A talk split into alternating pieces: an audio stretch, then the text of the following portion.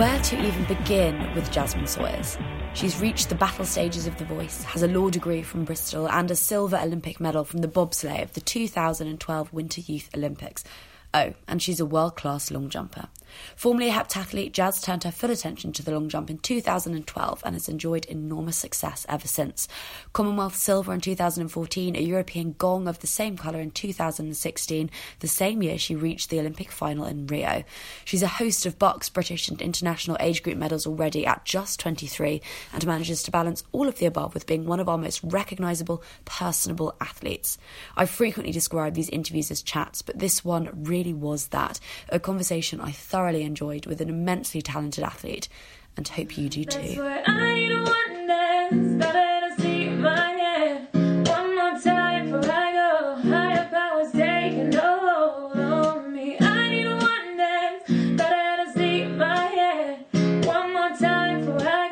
I think the explosive side of things is what's enabled me to do everything. So um, I started in gymnastics um, which is one theory that some of the physios and doctors have had as to why I'm so small is that I've got I've uh, ground down some of the pits in my back, and so I was meant to be a bit taller. But even if it did stop me being regular height, it definitely gave me that explosive power. Um, I love the tumbling. I used to love the vault, and so I think I developed the explosive power at a really young age. I did gymnastics from about three through to nine or ten. Wow. Um, so I think it makes sense that my explosive power came from then. Probably the most unusual and exciting place that being so explosive has taken you is the inaugural Youth Winter Olympics back in 2012. We opened up questions to our listeners, and Hilary Evans was really keen to know whether or not you'd ever go back to bobsledding. What do you think? Oh, I have every intention of going back to bobsleigh. Um, I miss it. Honestly, there's nothing like being in that sled and sort of rushing down at those those speeds.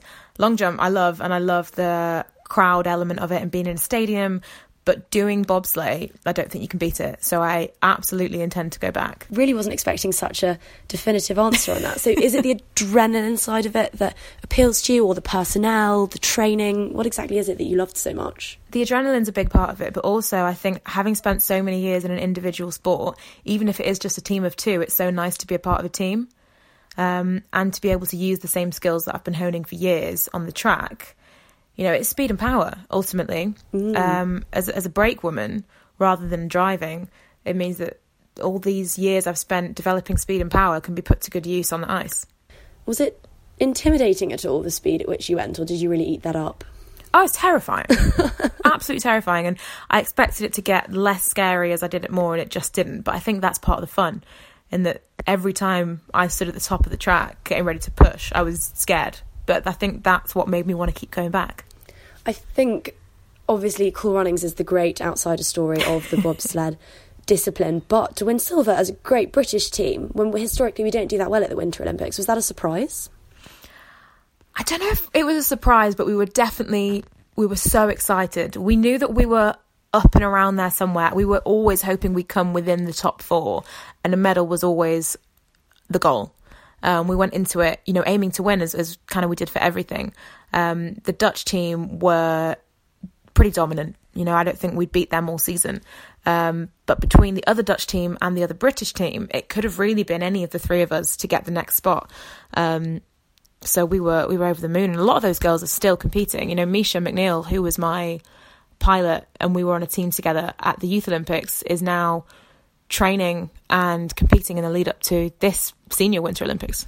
Do you think you'd be able to get her back as your partner in the future, or has she now kind of committed to a different pairing? Well, see, there's never a um, you never commit to a complete pairing. They basically put the fastest person on the back of the oh, driver. Oh, really? Yeah. So if I can if I can beat whoever is her brake woman at the time I go back, um, then I'll get on the sled. You talk about being in a team as something that you really love, and the first time we met was at the Manchester International when you'd been last minute shoehorned into that relay, and you looked like you'd had such a good time out there, and obviously come away with a gong, which is lovely. A lot of people responding to my request for questions wanted to know about sprinting ambitions for you, and I have no doubt that you would just love being in a relay team, particularly as you seem to be quite close to some of the GB relay girls. Has that featured in your long term plans for the future? It has. It really has. Now, the thing is with the GB relay team is I know how hard it would be to get onto it. Mm-hmm. Um, we've got really, really strong sprinters, and the team we have at the moment works so well together that there's just nobody else really has a look in. That's how it seems. But I'm now with an absolutely world class sprinting group. So if I can get faster, I mean, if you head on Power 10 and look at my sprint PBs, then they're absolutely nothing to, I was going to say nothing to shout about, but they're nothing to even whisper about. um, they're tragic. But, you know, I'm, I'm with, I'm training with, you know, the current world 100 meter champion. She, you know, I'm, I'm running next to her in training. So that makes me think, well, I've got to get faster and if I can long jump, maybe I can sprint. I'd, I'd love, love to be on relay teams. I can see you absolutely, yeah, relishing in that. And I keep seeing in your training, there's definitely been an increase in the amount of sprinting you're doing. And I suppose there's so much that is transferable from long jump to sprint training. It is about explosiveness, it's about holding that tension in your muscles. And everything's really compatible. And as I just mentioned, I was chatting to T. Bartoletta, and she's someone who definitely makes the long jump 100 metre double work. Do you think, like her, you'd probably be a lead off leg? I think it would make the most sense in that I, would hope and think I would have the explosive power from the beginning, but you you don't really know until I start doing more running and especially competitively. I don't think I'll understand what kind of a runner runner I am because this is the first time I've really learned to run technically. How's that been? Difficult. This has been difficult. I, um, I keep getting told I run like a jumper, which feels like an insult, but is just the truth. Um, when I first started athletics, it was you run like a gymnast. Really? Um, what point? Yeah, now I run like a jumper, and it's it's frustrating because I see it because I'm in such a high class group. Everybody else already knows how to run, and so I expect myself to be able to do it so quickly, mm. and I can't. Um, it's taking time. So this season, might we see you dabbling in a couple of relays? You know, using getting a bit of race fitness when it comes to sprinting.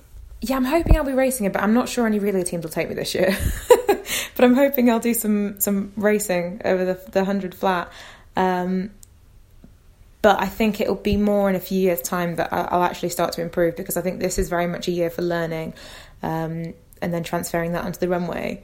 If I remember correctly, I looked up, I've had the standard power of 10, the obligatory power of 10 pre interview stalk, and you set your current 100 metre PB, I think it was at BUCS or something. You went to the semi finals and just obliterated your own personal best. And at BUCS, you know, there's really good competition, but it's nothing like the events that I'm sure your name would be able to allow you access to. So I've no doubt that this year, with some sprint training behind you, you could really make progress there. What about 60 metres? Because that would probably suit your background. Yeah, 60 I think would suit me better. I'd like to do some 60s, but I'm not sure when the opportunity will be there because we're because the Commonwealth is so soon after the indoor season, everything's pretty much geared towards staying on jumping. So I'm not sure if I'll get the chance to sprint. But if, trust me, if I can, if I can weasel my way into a competition and um, Lance will let me, I will be on the start line. And racing's so much fun, you know, long jump's great. And I love that we get to spend time out there and, and spend time with the crowd and things. But racing, right, actually against other people is a totally different experience. And I, I miss it. You're someone who clearly handles pressure pretty well. I mean, you're able to sing in front of an audience of thousands, been to some of the biggest long jump competitions there are. So, do you think a start gun and that sort of pressure upon, you know, 12 seconds of effort is something you'd really relish? Yeah, I think, I, I do think that's uh, the conditions under which I sort of thrive the best. Um, is when there's a lot of pressure on and everything needs to happen right there and then. Like you said with the singing, it's kind of it's all or nothing right in that moment. I mean, long jump's a little bit different because you get all the attempts.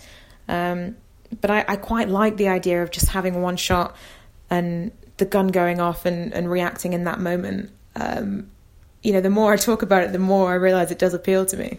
So if you do some sprinting this year and that goes really well, and the long jump continues to come on in, if you'll pardon the pun, leaps and bounds. We know that you used to be a pretty decent high jumper. Um, I know you and Katarina have gone head to head a few times in that back when you were juniors. There are all the ingredients for you to return to multi eventing, and people have been wondering about that. Uh, I mean, there are some of the ingredients, but then we start to look at my throws. and I mean, I know in the heptathlon we've had some issues with throws in general over the past however many years, but I mean, it would be a whole new monster with me. Um, I really, really, really can't throw. I mean, my best bet would be indoor combined events, but we still have to look at the 800, which is still tragic.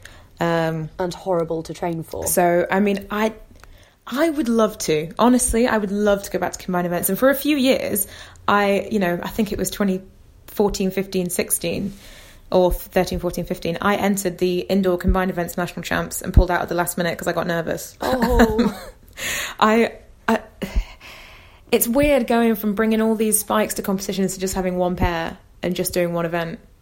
Um, you know, some of my family sometimes still ask me, "Oh, which event, which event are you doing this time?" And I say, "It's just long jump these days, just just the one," because they were used to me as a kid doing so much, and it's fun. You know, combined events is fun. You, it's over a couple of days, and something goes badly. Okay, well, I can figure that out. Something goes well, and you go into the next event on a high. It's it's a story, whereas single events they just happen and they're over. I don't think I'll ever lose my love for combined events, but I can't see me going back. so it's a probably closed door, but perhaps not one that you've padlocked shut. Would that be accurate, or do you think it really is? Yeah, I think that's. I think one thing I'd probably do is I'd love to try a decathlon. Oh, Just you know the fun decathlons they have. How do you think you'd do in a pole vault? Well, I think I'd be all right with the gymnastic background. Yeah. Um, and it just looks so fun. I've tried it a little bit when I was younger and I loved it. I think multi events are just, right, terrific fun. And the more you have, the more you can allow for one event to ha- perhaps be weak if you can make up for it. And obviously, with what you're capable of in sprinting and j- your jumps, you'd probably be able to balance out pretty well. But it's then when you go to the elite level that everything really has to be outstanding. Yeah, that's the thing is that by the time you get to elite, everyone's good at everything and then they're exceptional at a few. Um, you can't really afford to be weak at any. And the standard of our combined eventing in this country It's astonishing. Exactly, it's amazing. Um, so I couldn't afford to be weak at anything, and I'm, I think, unfortunately, I would be. I don't wanna know about yours, girl. Cause if it was meant to be, you wouldn't be sending me pics of you. And I'm positive that she don't wanna know. Well, we've about spoken now for about 10 minutes, and you've told me that you want to go back to the bobsleigh. You'd be interested in having go at some combined events. There's looking at sprinting, there's looking at jumping. Um, and I think this is kind of the perfect time to now talk about focus. Because, as I mentioned right at the top of our chat, you are someone with a lot of strings to your bow. Do you feel sometimes you're being, as an athlete, as a person, pulled in different directions by your hugely varied interests? I think for a while it felt like that. Um, especially when I was doing my degree, I was trying to push some music stuff and I was competing. Um, but I think over the past couple of years, I've really started to understand that yes, you can have other interests, and actually, it's really good for me to have other interests. But I need to always have one thing as a priority, um, and that is the long jump, and that's that's not going to change until I get what I want in it, and that's gold medals. And has that been a gradual realization, or was there one moment, perhaps one bad competition, where you thought, no, I need to focus now? I think it has been gradual because it's also because the whole time I question, you know, should I be doing this many things? But it's been a learning process. I've I've understood very much that I'm the kind of person that does need to be doing other things. That I can't, you know, go to training all morning and come home and think about training. It's for some people I think that that works, but I, I need the sep- the separateness uh, in my life.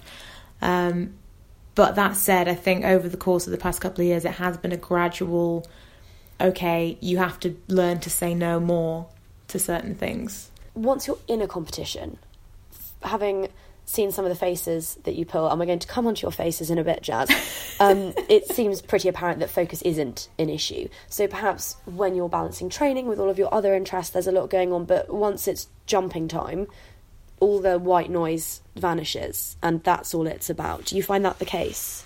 Yeah, absolutely. And I think that's been the case since I was very young. You know, my, people used to, when my mum was watching me sort of at young athlete leagues, which I think are now the YDL, um, they used to comment, oh, she's just sort of prancing around and chatting to everybody, isn't she focused? And she'll say, wait till she stands and she's ready to jump, then then you'll see. And it it is a part of it for me. It's I need to be able to be relaxed outside of that one moment where I'm supremely focused. You know, we're out there for sort of an hour, hour and a half sometimes. If I was on in terms of focus that whole time, I think I'd be exhausted by the time I came to jump. So the focus is absolutely there when it needs to be. Um, but I, I've gotten to the point where I understand myself enough that I trust that I need to relax in between. So you're chatting to everybody at the competition, and I think that the jump seems to be a really particularly lovely area of athletics when it comes to kind of the sisterhoods that you see. There does seem to be real closeness, real genuine closeness between yourself and some of the other competitors. What are your cohort of current international long jumpers like? you know what, everybody's lovely. And I tell people so often that I think long jump is the nicest event. And I don't know if some people see that as a good thing. You know, my, my dad's always telling me that I shouldn't be so friendly with my competitors, I shouldn't be clapping for them. But to me, these girls, they're my competitors, but they're my friends. Um, and you will see everybody supporting each other. All you need to do is go under an Instagram photo of one of us jumping, and there'll be comments from a bunch of the others saying, Oh, you look great, or you did really well, or if it was a bad day, they'll say, You know, you'll be back next time there's there's a lot of support and there's so much respect for each other that we all know what it takes to be at this level. We all know how much pressure there is that we don't need to be then piling that onto each other. You know, we're all in the same boat. We're aiming for the same thing. Um, and we have that respect. Can that be translated across to British athletics? You're surrounded by these amazing female athletes, and I think we're at a really special time in British track and field. Are you able to, with the vast majority of people, I know there are always exceptions, but feel that they are your friends, your competition, and your inspirations. Yeah, absolutely. And I think it really has gone from just the the the latter, just from being my inspiration to then becoming my competitors when I finally made the jump and, and started to compete with them. And then as we've spent time competing together, yeah, friends. And it's really nice to be all three of those things. Um, and to have these girls alongside me, inspiring me as I as I'm jumping. You know, when you when I saw Shara break the British record initially in London in 2015 for the anniversary games, and then again at the World Championships. You know, it was very. I was excited for her, and I was excited for British long jump because then it's okay. Now we have a new target, and if Shara can do it, and I'm alongside Shara competing, then that's what I want to do. You talk about people inspiring you with greater exposure comes a pressure to inspire others others yourself and personally as someone looking on from the sidelines i think you do that really wonderfully a couple of your posts have really resonated with me and i've talked about them on the pod before you're really outspoken when it comes to body positivity which sport desperately needs. When you pulled out of your meet in Boston last season, you were incredibly honest and transparent about the fact that it was debilitating period pains that was the reason behind it. Your honesty, I think, makes you a real inspiration to young athletes. And is, do you feel pressurized to do that, or does it just come very naturally? I don't feel like it's pressure, but I do think there is a responsibility on us to do that um, and to be as authentic as possible. Because in in the world that we're in now in sport, yes, we're sports people, but because of social media, people have access to sports people in a way that they haven't in the past. And I think it's important for us to portray the real the reality of what we're doing and to show who we are as people and the fact that everybody gets such an intimate look into our lives. I want young girls and you know all young athletes to have a, a genuine representation of what it's like. Um, and so I'm not going to say things that aren't true. I really want to put out who I am. And I know that when I was sort of 10, 11, and I was looking at athletes on the TV, you didn't get such a personal insight into people's lives. You didn't get to know what they were doing and sort of how they became the athletes that they are. And I think the fact that we have the opportunity to show that to young up and coming athletes means that we should. Obviously, not everything, but I really like being able to chat to young athletes and say, look, this is the reality of it. And when they reach out, I always want to reach out back because I know that it would have made such a big difference to me when I was their age. God, absolutely. And I'm sure that anyone who receives a reply from you or gets a like, and that's the currency of being a young person these days, are those interactions on social media. And you know that that will really have a bearing on how they view their sport and their progress and their self esteem. And I hope so. And I think what's also important is that you're, like you said, honest. Sometimes someone will reach out to me with a question that I just don't know the answer to. And you have to be honest with them and say, look, I, I don't know. I can't help you with this one. I'm not, I don't want to stand there and pretend to be all knowing or to pretend that I'm not done learning because I'm very much still in the early stages of my career and I have a lot to learn, which I'm discovering being in the current training group that I am. Completely. And I've seen you posting recently quite a lot of upper body workouts and saying, okay, it's all very well to talk about what I'm good at and what I enjoy in training, but here's something that I find really tough. Um, how are the pull ups coming along? The pull ups are improving. I um, the next video will be up soon, and I'd, I'd like to think it's gotten a bit better, um, but it's it's slow progress. You know, things don't. As I'm learning begrudgingly, things don't happen overnight. I've written a little list of. It's titled "Things Jazz Likes and Things Jazz Doesn't." So I've got all in ones, good. Manicures, good. Pin badges, great. And then I've got bad, protein oats, and upper body workouts. Would you say I've very pretty much? accurate list. Does that just pretty much sum you up? That's it. Yeah, you've nailed it. Excellent. Okay, we'll just can the interview there then. Um, cool. So you can hit the stop button on your. No, those are the things that struck me. And yeah, upper body workouts tough, but something that you're working on. What's your favourite training session and your least favourite part of training? Ooh, my favorite favorite's jumping. Whenever you so the f- the first seven weeks, I didn't touch the sandpit, um, and I'd sort of forgotten I was actually a long jumper here to long jump, and I was just running and running, and at the back of the group, might I add, running behind everyone. That's tough. All I'm doing is closing the gap. I'm by no means actually catching anybody. I'm at the back coming. of a, a very strong group of sprinters. Um, so jumping is my favourite thing to do for sure. Um, I, I was going to say that my least favourite are the longer running workouts, but they're not because I'm actually learning so much, and, I, and those are the things that I'm seeing the most improvement with because I'm the worst at them. Um, oh, yeah, you know what? Upper body is my least favourite because it hurts. It's a different kind of pain to leg workouts. Mm, Um, upper body, I feel like with the legs, it hurts, but you can keep going. But you get to a point with upper body where it's it's as if one rep you're struggling but fine, the next rep your arms can't move. yeah, completely. and then you're suddenly holding a bar above your face, and it's do or die. Yep, it's a few inches above, and you go, look, there's no way it's going to move. So Mm-hmm. and regardless of how genuinely tired and scared you are, whoever's spotting you will just make you do that rep. yeah, and you think, no, no, no, you don't understand. My arms, that's it. We're, we're done. exactly. This could be the last thing I ever do. Why aren't you helping me? One of my favourite interviews I've ever done for this pod was with Isobel Pooley, and she told me, and genuinely, I felt really emotional after hearing this. She told me what it felt to jump for the first time after months and months of stress fractures. Obviously, oh. after seven weeks of not jumping, it's not quite the same, but can you tell me what it's like to leap for the first time after months of gym work and track work? Oh, it felt like flying, oh. honestly. After just slogging it up on the grass and in the gym, and you're working and pushing, and everything's a huge effort, it just felt so free to finally take off through the air again. But I can't imagine after years of not physically not being able to, what mm. it must have been like to jump again. I mean, euphoric, I can imagine. I think she used the expression it felt like flying as well, which I'd love to imagine, but I think my long jump personal best remains three metres eighty, so I didn't really fly so much as took a slightly bigger step than usual. You've massively changed up your training routine recently. You were in the States when we first discussed having this chat for the pod. How are you finding it being over there? I'm enjoying it. I'm really enjoying the training. Um, it's different. The being in America is way more different than I expected to being at home. Everything's unnecessarily big. I mean, down to silly things like mouthwash. Why can't I buy a normal sized mouthwash? Why? How big is mouthwash? Why do I need like a litre and a half of mouthwash at the time? I don't. No. Oh, honestly, I mean that's not really affecting my training. So I mean that's slightly off topic. But I mean That is I- ridiculous, though. You'd have to leave it in storage over Christmas, wouldn't you, when you come back? You'll never finish that. Exactly. You, I do need, I do miss home more than I expected. Um, and it took me a little bit of time to adjust to the area and to make friends and to kind of find like a social life. And not, you know, some people might look and go, well, you're a professional athlete. You don't need to have, or you shouldn't have a social life. You should be focusing. Um, but you can't be on athletics 24 7. You just, you just can't.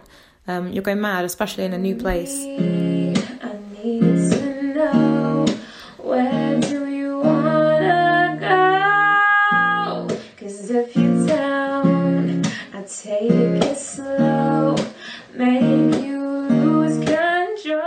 You've also had a couple of high profile coaches over the years. Coach Tony, who's practically a national treasure these days, Coach Kelly. Um, so so bad on Twitter was wondering what drew you to Kelly. I can see numerous reasons why you'd want to work with her, but I'd love to hear them from yourself. So I initially worked with Kelly um, at the 2015 European Under 23 Champs, where she was the jumps um, coach for the trip, and it just worked really well. I got a PB on that trip. We really got on, um, and the uh, you know everything went well. So when Alan, after coaching me through uh, sixth form and then coaching me through to Rio, um, decided to take a step back. He actually suggested I go with Kelly. Okay. Um, and so I, I basically emailed her out of the blue and said, Look, would you consider coaching me? We met up, chatted it through, and decided to go for it. Um, And, you know, Kelly's a relatively new coach, and we knew that going in, and we knew that there'd be challenges. Um, but after last year, it ended up turning out that I really wanted a training group to work with, um, and it just wasn't 100% a good fit. And I felt that I wanted to make sure that what I was doing was going to be a good fit for me. I knew that I needed to improve my speed, and so I wanted to go to a, a sprint specialist. Um, and with Lance's group being an Adidas group, I just thought this makes sense. There's, you know, what better place to get fast than a place that has the current world champion in the 100 metres. Uh, and of course, Tori's done so much long jumping that, you know, that's really somebody that I can look up to and say, and and get advice from. You know, it's been great training with her. So I think it's so, I mean, obviously we don't know. I haven't jumped yet, but I feel like it's been a great move. If you don't mind, now we're talking about new beginnings, I wanted to touch upon last year. Yeah, of course. You popped up an Instagram um, captioned and repeating your own words back to you here. I'm having easily the hardest season of my life. I'm consistently finishing in the bottom two of competitions and jumping distances I was jumping as a teenager. I've worked hard all winter and I'm still working hard now, but it's just not happening yet. You then go on to say that you know that it's going to be difficult, but it's going to be worth it, and that if it were easy, everyone would do it. And you really believe you're going to get there. Can you tell me what your headspace was when you were popping that post up to your fans? So there was another moment where I thought, right, I really want to be honest and open here with people because people talk about how Instagram is a highlights reel. And it really can be that, in that mm. when things don't go well, suddenly people go quiet. You know, you don't see that much from athletes when things haven't gone well. We'll post loads in, in the build up to a competition. If it doesn't go great, suddenly it's silent. And you know, I know as a fan of other other sports that that's so frustrating, and I, I feel invested, especially when I watch people's stories and I feel like I know them. Yeah. I feel so invested that I want to know what's going on all the time, whether it's good or bad. Um, and so I felt like, look, this that was how I was feeling. It was it was really difficult to be honest when I'd just come off the best season of my life um, to then come out and just be doing terribly. But I thought, okay, well, these people have invested time in following me, and a lot of people invested money coming to see me. I want to be honest with them and tell them what's going on right now. When a season is going wayward as that one was, and you said you were training really well, so were things feeling great at the week, and then come the weekend, just as soon as it was time to jump, it was unraveling? Yeah, honestly, that was it. And in training, it would be great, and it just didn't happen in competition. Either I wouldn't hit the board, or I'd be flat. Something just wasn't quite right when it came to competition. And to be honest, sometimes that's just the way it is. Is is that it's just not clicking yet, and it can it can be so frustrating. But you kind of accept that that's part of being an athlete. When is the moment you realise that it's not going well? Is it the first step you take? Is it that when you hit the board? Is it when you're in midair and you're realising that you're just not going as far as you expected to? It can be any of those times. I mean, you, what you try and do is, even if you feel it on the first step, you go, okay, well, the first step was bad, but the next step's going to be good. Mm-hmm. If you feel it just before takeoff, you go, this isn't great, but takeoff's going to be good. And then even when you land, you go, okay, that jump wasn't great, but the next one will be good. You have to pick yourself up after every single jump and go, okay, that wasn't right. What was wrong about it? Let me fix it. But sometimes you just you can't fix it, and everything's not quite there. And I think I'd go through a competition and I'd have renewed optimism at every single jump, but it still just wasn't right. And what is it that keeps you positive when it is months of frustration like that? The remembering the good times, so remembering being on a podium at the Commonwealths or at the Europeans, those are the things that keep me going. and Going, okay, well, you want those feelings again. You don't want to finish up feeling like this, and you want to feel like this as little as possible for the rest of your career. So you have to work harder. You have to keep going. I think that sounds like a really healthy way to keep yourself motivated and focused. You were a torch carrier in 2012. Yes. Then you reached the final in 2016. That's a pretty good progression from being not even involved on the track to then making a final in your first Olympic appearance. If we bounce on another four years, where do you want to be come Tokyo? oh, I want to win. Good for you for saying that. I love that. I want to win. I mean, I. So I actually went out to Beijing to watch in 2008. My mum, uh, grandma, and auntie took me out, um, and we went to watch in in the bird's nest when I was 14. I bet that was amazing. Oh, that was unbelievable. And, and there was a, a guy who was running a, a website, an English guy who was running a website in China. Um, and he wanted to do an interview about how I wanted to be an athlete and how I'd started off doing athletics at that point, and I, you know, I hadn't had my first international then. Um, and then come four years on, and I was there. I, I was the torch carrier, and I'd just come back from the World Junior Champs with a medal. And then four years, I'm you know I'm down on the track, and to me, it kind of the whole point of this is to win Olympic golds. That's really what I want. That's what I've always wanted. Um, and yeah, long jumping, women's long jump in the world right now is is great, and there's an insane amount of competition. But I, when I look at other people doing it, I say, well, other people can do it, so I can. I just haven't got the formula quite right yet, and I, I really think I can get there. It's you know, it's it's so difficult, and when it comes down to it, a lot of people look and go, well, all you do is run and jump, which yeah, they're not wrong. um, but the process to get to the point where you can run and jump faster and further than everybody else is is insanely hard. But it, it really is what I want. How long is it from the moment of your the first step of your run up to the moment you hit the sand? Do you know? Um, in meters. In seconds? Oh, in seconds. Gosh, I don't know. Which I reckon maybe seven or eight. Yeah, it's thirty-four meters ninety. My run up is Okay. Um, and then add about six seventy five to the end of that. yeah, how long am I in the air? Gosh, I don't know. It's it's a strange one because you, I don't always. Sometimes someone will say, uh, "How was that?" And I go, "I'm not sure. Don't remember it." Of course, it must be a blur. But then, so sort of what I was getting at with that is, like you said, people say, "Oh, you're just running and jumping," and sure, on paper, you're probably spending some of the least time in competition of any of the athletes. Yeah. But that doesn't matter. That's just the tip of the iceberg. It is the years of hard work. It is the bad seasons. It's the transitional seasons between being a junior and being a senior. And I'd like to talk about that in a bit. And it's everything else that goes on behind the scenes. And then, sure, if that works out and you hit the board perfectly and you fly over seven meters and win Olympic gold, terrific. But that's only the culmination of your entire life's work. Well, exactly, and it it can look like nothing. And I think as well when you get people, you know, criticizing the people that finish near the bottom at a World Championships or an Olympics, and you go, well, do do you know how much it took to even be there? That's so narrow minded. I was going to ask you whether I always find this one fascinating with athletes, whether you're about performances or titles, whether you'd want to end your career with a British record or an Olympic gold, but I think you might have just answered that one for me. Yeah, I d definitely titles. That medal around your neck, that's what Yeah. keeps you going. Absolutely, it's all it's it's nice to to you know go further than anybody before, but that will get broken. Mm. Someone else will go further. But you'll always be an Olympic champion. Exactly. Just as now, you'll always be an Olympian. Was Yes, Rio is- the best experience of your life? Oh, absolutely.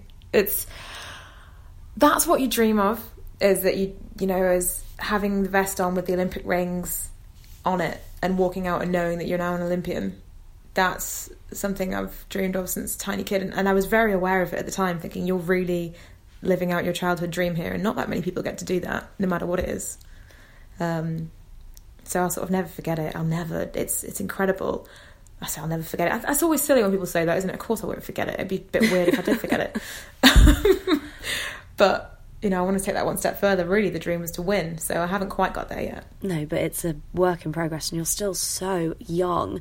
You have Yeah, I forget that sometimes. and I'm sure you do. You've achieved an awful lot in a short few years on the senior scene. Talking to Jess Judd and Bobby Clay recently has really compounded for me just how difficult transitioning is. Do you think that you've successfully transitioned from junior to senior level, or is that still ongoing? It's definitely still ongoing. I think my first year made me believe it was going to be easy. Okay. because it was a, such a good year. You know, 2016, it was my first year, not out of juniors, but out of the age groups. Mm. Um, and I got a silver at the European Champs, and I finished eighth at the. I won both British titles, indoors and outdoors. Um, Brilliant. And I finished eighth at the Olympics, and I thought, great, cool, that was easy. We've done the transition, and then last year was a bit of a different story. So no, I think it's ongoing, um, and you can't ever get complacent because as much as okay, I had a good year, the women I'm competing with have so much more experience on how to have not just one good season, but several good seasons, how to have a good career, and I haven't learned that yet. You know, and I kind of expected this year to look the same as last year just because the year before was good, and it doesn't work like that. Um, you have to understand the the circuit, you have to understand your body a lot more um, before you're able to be that consistent. And I think consistency is such a big thing. I'm going to look to to conquer. Um, over the next couple of years because that's what's going to keep me in the game. For Jess, the hardest thing about transitioning was the pressures that other people put upon her to repeat that junior success. And for Bobby, it was managing her workload, and she found it really difficult to be responsible with her own body. What do you think is the greatest pitfall for a young athlete hoping to make it as an international star on the senior stage? I, don't think it was other people's pressure like for Jess, but for me, it was my own expectation that, well, you've been winning medals through your whole age group career. Um, so when you go to a championship, you're supposed to win medals. Mm. So I found it really difficult to go anywhere and not be in the top three, even though that's completely what's expected. Mm-hmm. Um, you know, now I'm able to look back at European indoors this year and go, that was a good result. But at the time, I was devastated because I didn't have a medal around my neck. And I think actually, you know, I was 22. It was my first European indoor champs. To finish inside the top eight is good. Yeah, It's not absolutely great, but it's it's good. Um, and I'm on the way to being where I want to be, but I cannot expect myself. Well, I still will expect myself to be in the top three because I think that is sort of the making of a champion is that you're always always there to win. Um, but I need to learn to take positives from things that aren't medals. I need to learn to celebrate progress. Um, and not just the big successes. So you were out of age groups for Rio, but it was a few years before that that you made your first senior podium at the Commonwealth. How on earth does a 20 year old handle that sort of excitement and that sort of accolade? It was insane. I bet.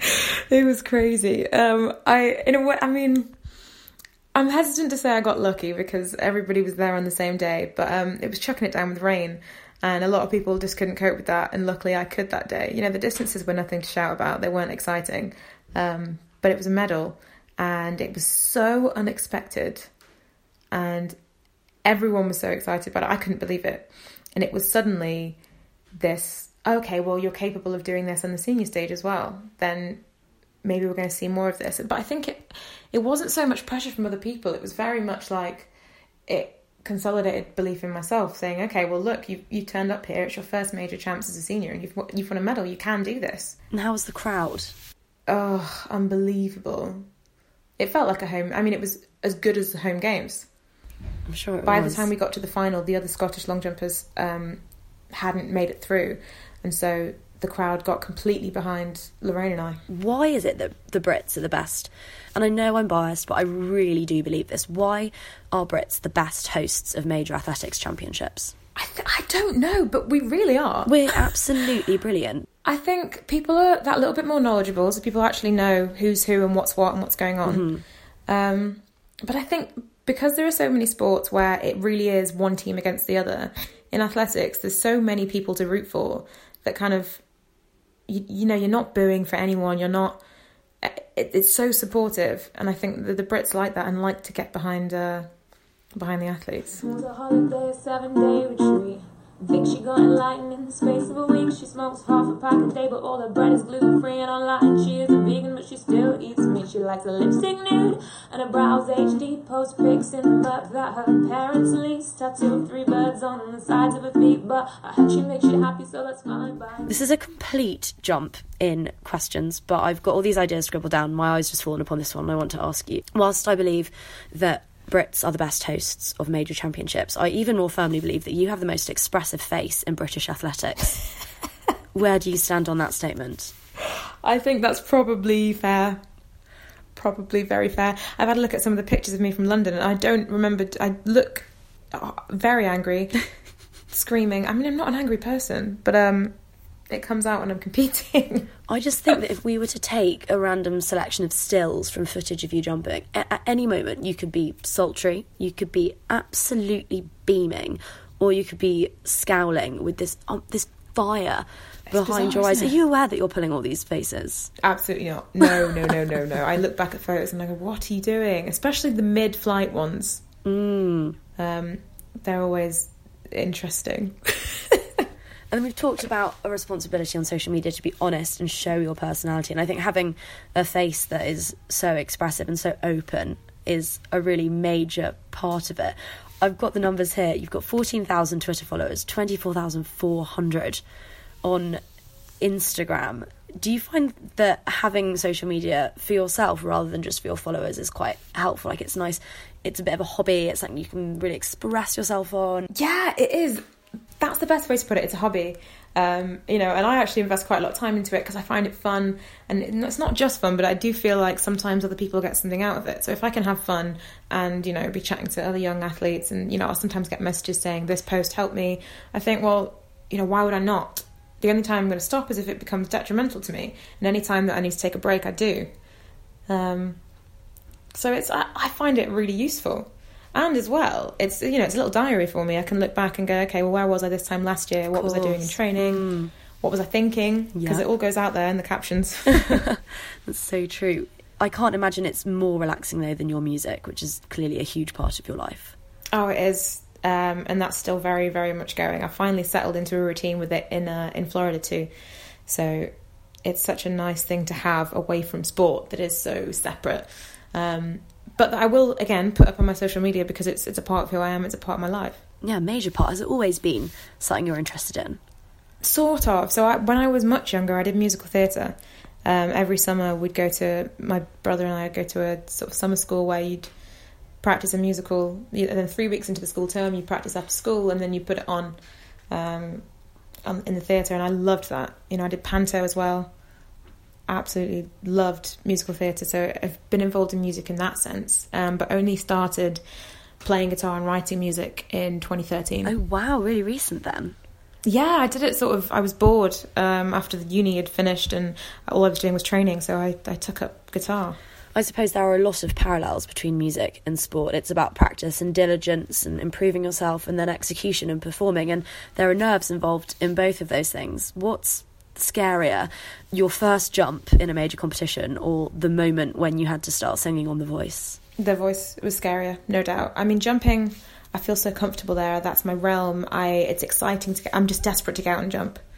You know, I, the nerves are, are, sort of very, very different. Um, whereas in music, I feel like I'm being judged. You know, this is my voice. Do you like it or not? Long jump isn't about whether they like it. It's about how far I go. It's all objective. And so you think the subjectivity of music yeah, definitely. Because I could, I could, especially with things you've written yourself, you can put it out there and you think, you know, I've worked really hard on this. This came out of my brain. This didn't exist until I made it exist, mm-hmm. um, and everybody could hate it. That's such an interesting way of looking at it. And I suppose, again, if people are criticising your performance, you've done the best that you can and it's resulted yeah. in a number. But you're right. If someone doesn't like something that you're singing, it's. It's very personal. So personal. And usually, if people are criticising my jumps, I'm criticising them too. Yes, of course, but you could actually be quite happy with the performance that you did vocally. And someone just doesn't like it; it's just not to their taste. As a rule, though, I would say response has been unanimously positive. Oh, super positive, which is why I like putting stuff out because I do get such nice responses, and people, you know, seem to like seeing that side of things because it's a bit different. I got bought a ukulele for Christmas by my sister a few years ago. Amazing. And she says now that it's the gift that she's the only gift in her life that she's really regretted giving someone. because in our family home, our bedrooms are next to one another. Ah. And I'm not particularly good, but I'm very enthusiastic. I mean, that's what counts. I mean, jokes on her. I loved your adaptation of Sheeran's. Oh, thank you. That was so much fun to do. Lots of fun. It took me, it's really silly, but I think it just sounded so smooth and polished that I didn't realise you'd rewritten the lyrics. the first listen, and then I think I remember revisiting it a while later and going, "Oh, these are really clever. These are really funny." Thanks. Um, and I thought I was, I think I planned to make some kind of joke today, being like, um, "So I've got birds tattooed on my feet. What are you saying?" oh God. I went into the girls' group chat and said, "Look, girls, what are some really basic things for girl- that girls do?" Um, that, and I got so many responses, and so many of them are in there. I, I went to a originals only open mic night the other day and sort of sang two of my songs and was chatting to somebody about songwriting, and they, mm. they said, you know, so, so what? Which kind of process do you use? And I'm like, I don't, I don't know. I just write. and then if it sounds like I want it to sound, I'll keep it. If it doesn't, I'll change it. so I really admire people that understand music because I don't. I just kind of go for it and hope for the best. That must be lovely though, because your training is so structured. It's I imagine you're you train in blocks. You've got a routine. You've got a timetable. Everything is done to the millimeter. And then songwriting, you can just sit down with your guitar and see what comes out Yeah, of it. Yes, you know what? I've never thought of it like that, but it probably is such a big part of it that I do get to be completely free on that front. And of course, as you know, if you are at a loose end when you're songwriting anytime soon, you can write the Backstreet Boys and Girl podcaster jingle, and we'll happily use it. Know about your girl. We'll get there